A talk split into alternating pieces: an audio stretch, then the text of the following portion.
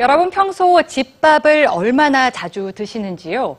동서양 할 것 없이 집밥하면 따뜻하고 건강한 음식이란 이미지가 가장 먼저 떠오르는데 과연 집밥을 먹으면 더 건강해지는 걸까요? 뉴스G, 오늘은 집밥과 건강의 상관관계를 알아봅니다. 집밥, 일주일에 몇 번이나 드시는지요? 집밥을 먹는 횟수가 중요한 이유 중 하나는 바로 건강 때문인데요.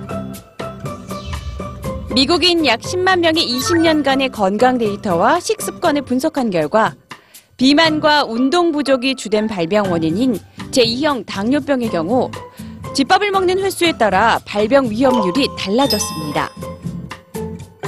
저녁 식사로 집밥을 먹는 횟수가 일주일에 오 회 이상이었던 사람들의 경우 집밥을 먹는 횟수가 일주일에 이 회 이하였던 사람들보다 제이형 당뇨병에 걸릴 확률이 십오 퍼센트 낮았는데요. 여기에 점심까지 집밥을 먹었던 사람들은 발병 위험률이 구 퍼센트 더 낮았습니다.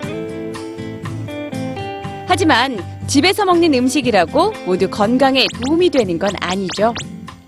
연구진은 반드시 신선한 재료와 건강한 조리법으로 만든 집밥일 때에만 건강 효과를 얻을 수 있다고 강조합니다. 그런데 한 연구에 따르면 건강한 집밥이라도 가족 모두가 건강 혜택을 받는 건 아니었습니다. 집밥 횟수가 늘어날수록 오히려 건강이 더 나빠진 사람들이 있었는데요.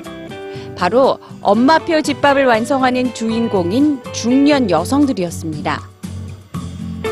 사십이 세에서 오십이 세 미국 여성 이천여 명의 십오 년간의 데이터를 분석한 결과 집에서 요리하는 시간이 긴 여성들일수록 심장질환이나 당뇨로 이어질 수 있는 각종 건강상의 문제를 겪고 있었죠.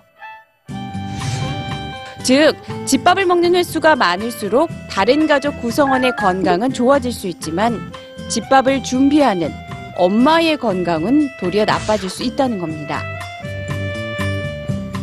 연구진은 잦은 집밥이 왜 여성의 건강을 해치는지에 대해선 명확한 원인을 밝히진 못했지만 집밥의 횟수에 집착하기보다는 건강한 음식에 초점을 맞추는 것이 더 중요하다고 말합니다.